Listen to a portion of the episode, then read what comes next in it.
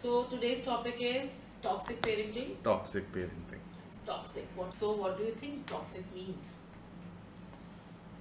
Toxic is Sumit. Toxicity. Can you elaborate? Something that hampers your growth. Exactly. And parenting. So that So means parents who are hampering the growth. growth of the children. Children. And I would say they will also hamper their growth. Their So- own growth. Yeah. So what are the traits or how do you know that they are toxic parents? The one of the main thing what they do, what they project themselves on the children. Hmm. They are self-centered. Yes. They project everything what they are Hmm. on the children. Hmm. Their emotional needs come before the before Children. their child, Hmm. and uh, they are very naggy or very control freak, and they want to be pleased. Yeah. Uh, The parents are more concerned about their own. Uh, yeah, who loves happiness. you more? Dada loves you more or mama loves you more? Oh, I'm not happy with this. You should make me proud by winning this cup. I will be so happy. I will be so thrilled. There and there is no boundary system also in the Yes. families. No boundaries. Means they will discuss everything, or they or will they'll discuss nothing. nothing. So yeah, they come either in two form, Ah. either over sharing parents Or- or under sharing. There is, children wouldn't have any clue, or children would know everything that is going on. So can we give a situation uh, where you know people can understand what is toxic parenting? What situation? any situation where you know you when the parents show toxicity to the children or in general they are toxic what is it to make it more easy because everyone is not Look, for me, toxic- about the boundaries or That's the reason. Rather than yeah. everybody knows about the five seven traits of Mm. you know not spanking your children, focusing on them. Mhm. I'll talk about things which nobody talks about. Like the first is like these are daily regular behavior. Mm. So the first point I noted was being disinterested in your child. I feel that one of the most common trait I've seen in on to- all toxic parents is they are generally not interested in their children. Like genuinely being interested. How you how they are interested in celebrities, how they are interested in others, what's going on. so i will give you an example Hmm. in this as So soon huh. I've written an example. okay have written very nice So disinterest can be shown in very easy way where when children initiate any conversation, Hmm. they don't expand. They don't. Ex- they, parents don't They want don't to expand. Huh, they don't want to expand on it. they don't have time They just reply, respond, and done. Rather than taking interest with what their child wants and what if they can make it, turn it around and uh, get involved in their life and teach, make a lesson out of it, or make a or they learning- learn something or the they learn learns something. Yes. or some some desires which can be fulfilled of the child like they can they can turn that around and make them and learn make the child learn a new skill Hmm. that will make their life better. They won't do that. They'll just respond and end the conversation. I feel that's the biggest trait that i see in uh, uh, You know, all have- parents who are disinterested in their children. You know i have certain cases where parents don't even respond correctly. Leave the interaction part or communication part. They don't respond also. They'll say like this okay you want this tomorrow we'll go and get it that's it Yes. why you want Why you want, what you want, what color you what want. want. okay Exactly. no there is no plan around it nothing exactly my point that if you get your child interested you don't know how much a child will enjoy that and how much simple the, it, it, so many skills will develop communication Forget about- important. forget about Sharing devel- feelings emotions forget about regular development you're gonna enjoy so much with your child so that is first thing that they don't uh, uh, are, they are not interested in children second point is they don't give like these are not uh, ranked uh-huh, yes yeah. second was uh, then they don't give clear picture about uh, their life finance relation affairs or limitations uh, in age appropriate ways to their children Hmm. I feel uh, children are generally clueless or over. So when when parents overshare, they are sharing because they need validation a validation themselves. Yes, they're not sharing from a point of view of a child, and I think that every child should be aware, generally in age appropriate ways, of what is going around in the family. Mm, I will also add something into this. That is when you are sharing or you're not sharing. You know, there are sudden, like there are bombs falling on the child's head. Oh, no, I am. Um, we both are not talking, so now you are the messenger. Go That- and tell your father this thing. Uh, that, that that's also a point that I have. What the hell is this? Yes, Wow, yes. wow, That's the how- worst thing you can do. How can you make a five-year-old or an eight-year-old um, your messenger? Yes, that is so wrong. Making your child uh, do your and work. what you want to do? Tell your mother we will go out for dinner. Arre, you want to go out for dinner? You Go, tell, go uh, tell your mother, uh, okay, your wife. Come on. Hmm. Yes, go, let's move to the third point. Okay, so to, I want to elaborate on the second point. That understand the child genuinely understands. Children are very perceptive. They are very smart. When our two and a half year is understanding each and everything. Yeah, our two and a half year understands everything. She bloody knows what's going on. So yeah, they understand. Don't hide. Don't overshare. Just try to keep them. It's like keeping them in the loop. That they should know why they're. Uh, if they desire something, why they're not getting it. Explain them. Give them the real reason. Give them the real reason. They will understand. They will understand. They know what financial status you are of. They know everything what goes on in your family. They know they are aware. They're smarter than us. That's us. way smarter than They're smarter than us. What we were at that age. Then one point was uh, uh, showing them that your love is conditional. That is exactly. If you will do this much for Hmm. Yes. me, I If will you do this, if you, don't love me. If you love me, then you will do this. Like, No, no, no, and you know this classical example I give all, to all my parents. This is one mama ka bite, one dada ka bite. Oh, dada will be hungry if you don't eat. Oh, come on. How can dada stay How hungry can you teach wrong science of digestion to the child? And, and the child is aware that how can dada We stay are- hungry because I am not eating. Uh, what? It's- it- you are not developing them. Come on, you're making them dumb by saying this. And I feel that people don't uh, understand that you shouldn't keep your any condition.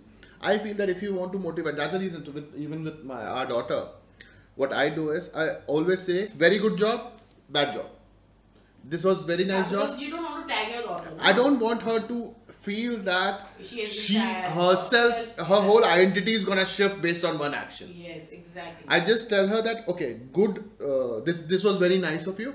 What Good job. Or this is not good of you. This is very bad job.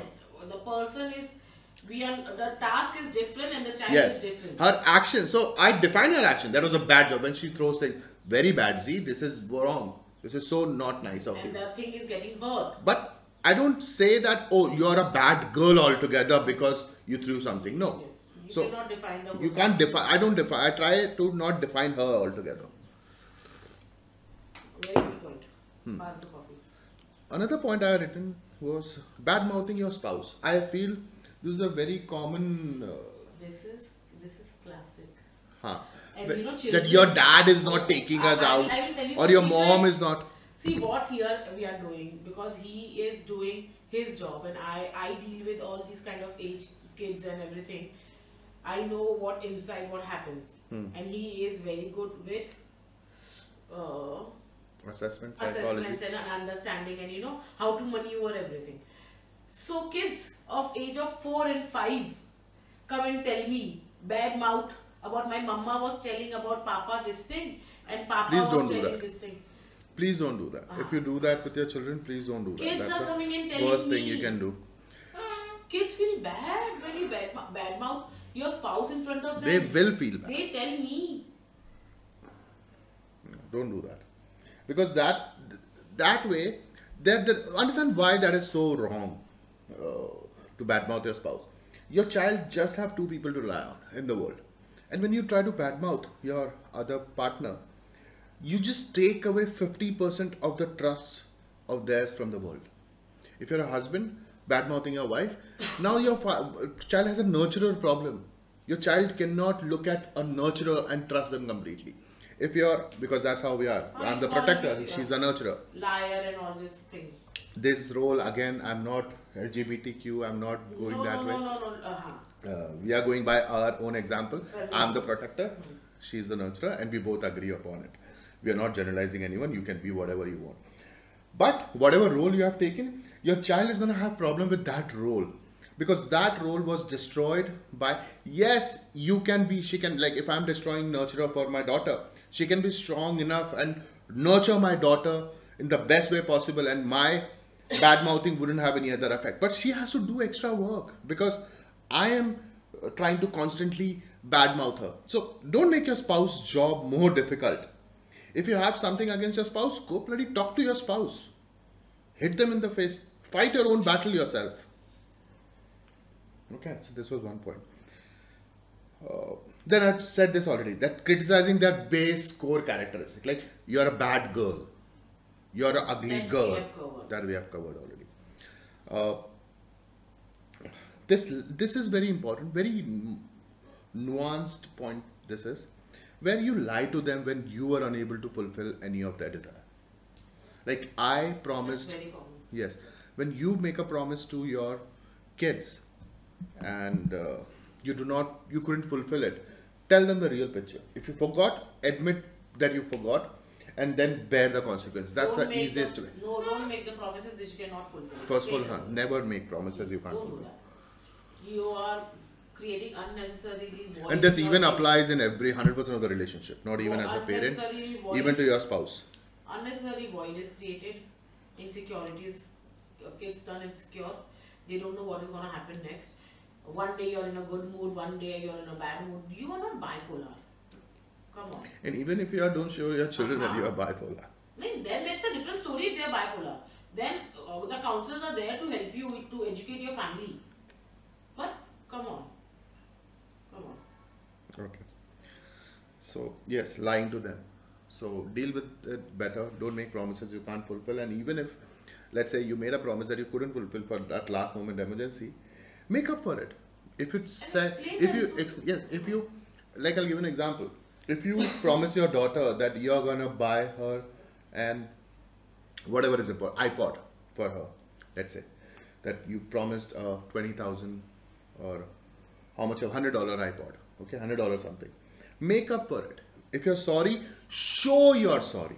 Go and make sure that now she can buy something which is one twenty dollar, so that she feel buy You cover are- also cute headphones buy a cute headphone along with it. That okay, I'm sorry that I didn't pull it because it got late. I want to make up to you. So do you want another couple of covers? She's gonna love it and she's gonna understand. Okay, that but you are don't do it every time no no. That's only because you made a mistake.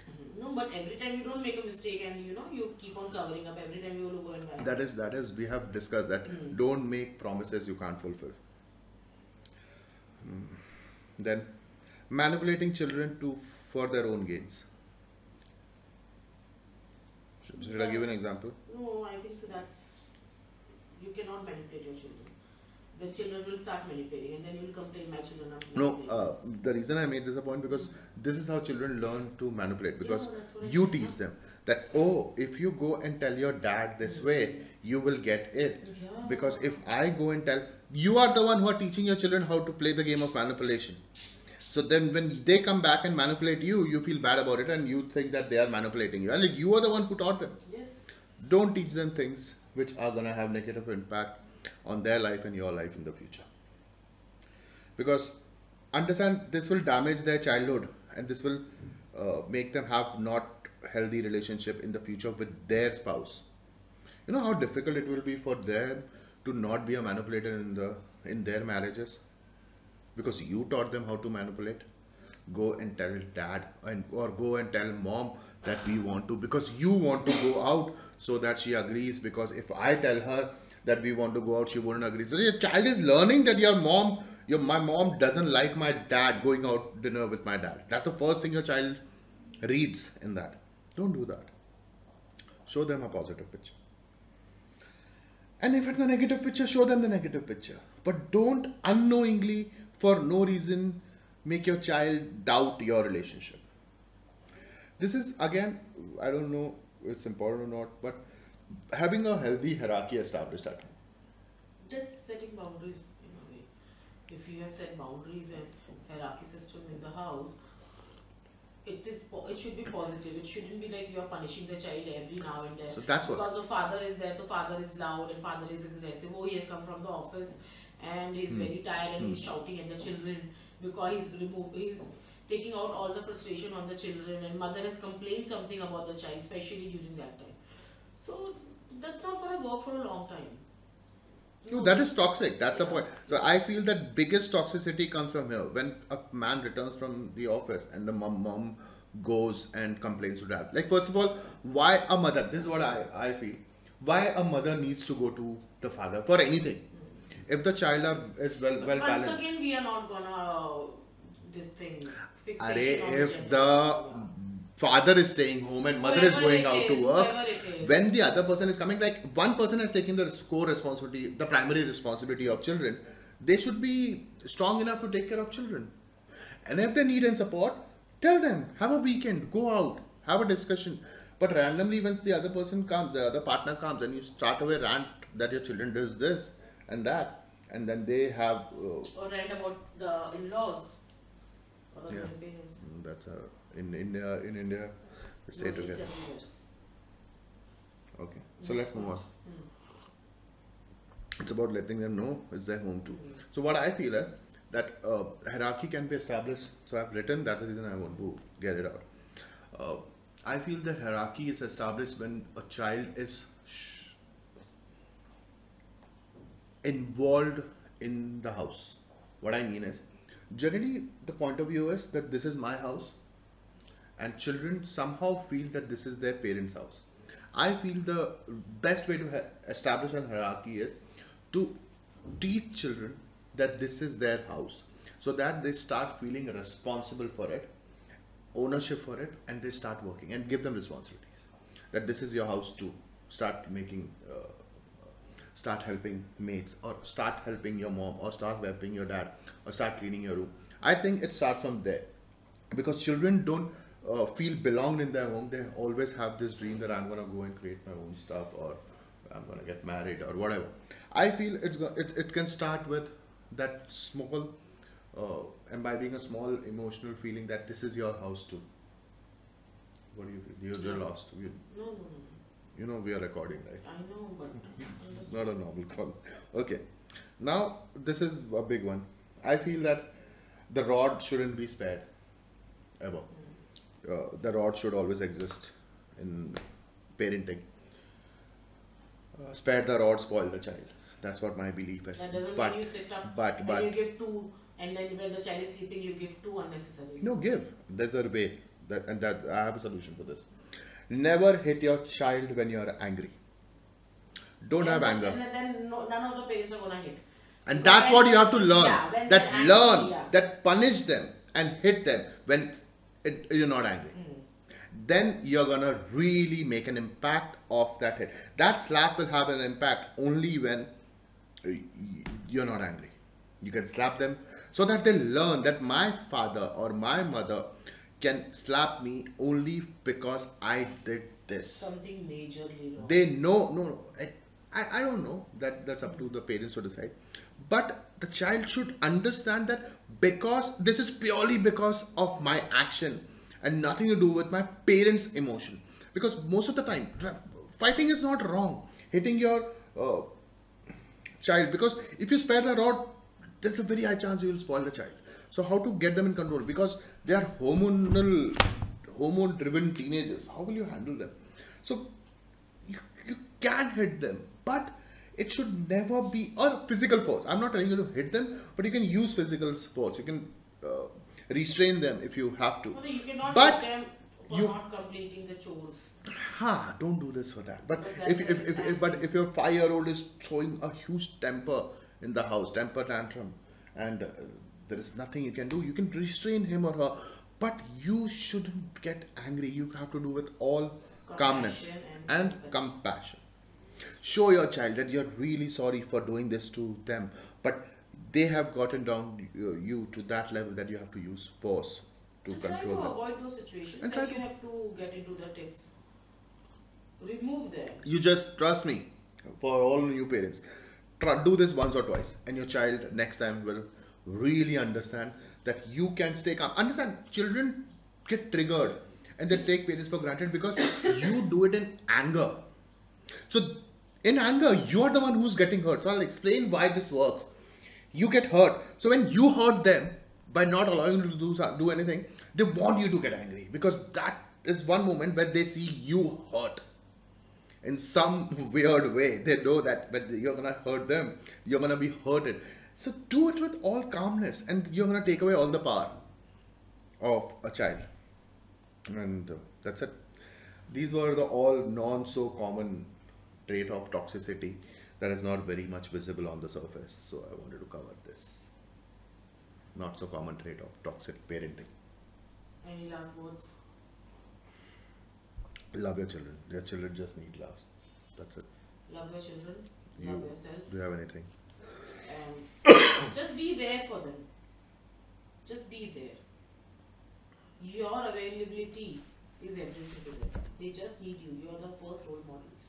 They don't need role models out of uh, out of the house. out of the You're there.